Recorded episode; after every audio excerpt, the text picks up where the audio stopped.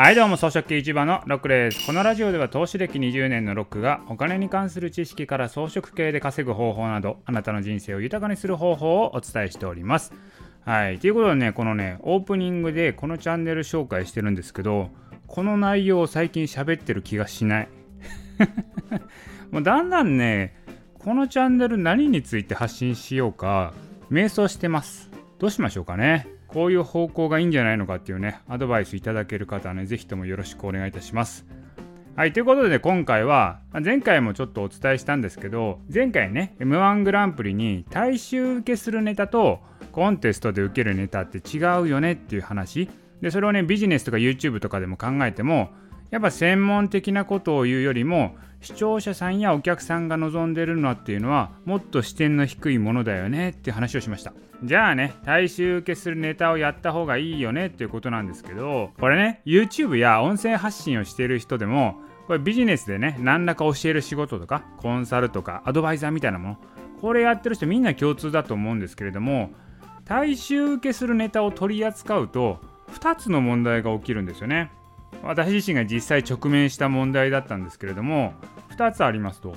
で、1つ目は何かと、まず、大衆受けするネタをやると周囲や同業からバカにされます。でもう一つが自分がいつもやってることと違うことを言わなきゃいけないっていうことなんですよ。この2つの問題があると。要は大衆受けするネタっていうのは自分がね専門何らかの専門家であったとしてもその専門的なことを言うんではなくて大衆受けするのはもっとね視点を下げたものレベルを下げたものっていうことになるんですよ。だからそういうネタをね発信するとかね教えたりすると周囲とか同業からはバカにされます。それなぜかというとすんごい当たり前のことを言ってるからなんですよ。すんごい基本的なこと当たり前のことをどうだみたいな感じで言うんでいやそんなこと当たり前じゃんみたいな感じですんごいバカにされるんですよ。いやそれね分かってるんですよ。発信する方は分かってるんですよ。もっと奥深いことあるのは分かってるんだけどみんなが聞きたいのがここなんだもんっていうね。だからね YouTube とかでもすごい専門的なこと奥深いことを話す人よりもすんごい分かりやすい当たり前のこと超基本的なことを語る人の方が受けてるんですよね。これはね、間違いなくある。で、さらにですよ、2つ目のことで言うと、こう自分がいつもやってることと違うこと言わなきゃいけないわけなんですよ。私は、まあ、YouTube で投資系のチャンネル1つ扱ってるんですけれども、そこではね、自分がいつもやってる投資行動を言っちゃうとですね、すんげえマニアックなんですよ。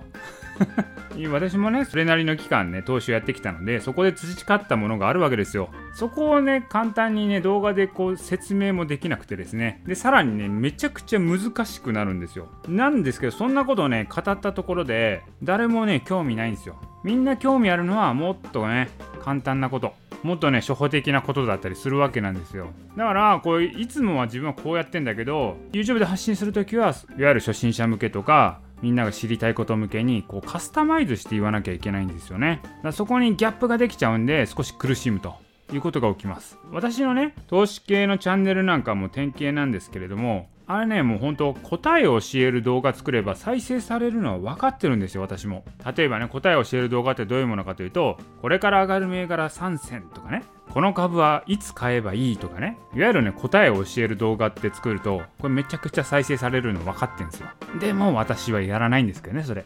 なぜかというと、それはね、人間をダメにする劇薬なので、私はやらないんですけど、私はね、やっぱそこまで降りれないと。私はもうさすがにあの YouTube チャンネルではそこまでのとこ下げれないと。どちらかというと、自分の力で勉強したいという人、まあ本当マイノリティなんですね、そういう人って。もうそういう人に向けて勉強の仕方、こういう風に勉強していく、こういう風に研究していけばいいよっていうところを発信しようと思ってるんですよね。もうそれだからもう再生されないの分かってるんですよ。だからそれはね、もう自分でね、分かった上でそっちを選択してるんですね。こう、大衆受けをすることを発信する、こうビジネスにするっていうことをやっていくと、間違いなく同業者にバカにされるし、そして自分とのギャップに苦しむことになるわけなんですよ。だからそれらを踏まえてやはりね大衆受けするところいわゆるマスをターゲットにするのかいやもうね自分はクロート向けに専門的なところをターゲットにするのか、はい、そういうところをねちゃんと戦略立てていった方がいいと思います。私はもう YouTube チャンネルは、まあ、そこまで専門的にはしてないんですけれどもやっぱね大衆受けするようなネタっていうのはやっぱりやらないようにしていて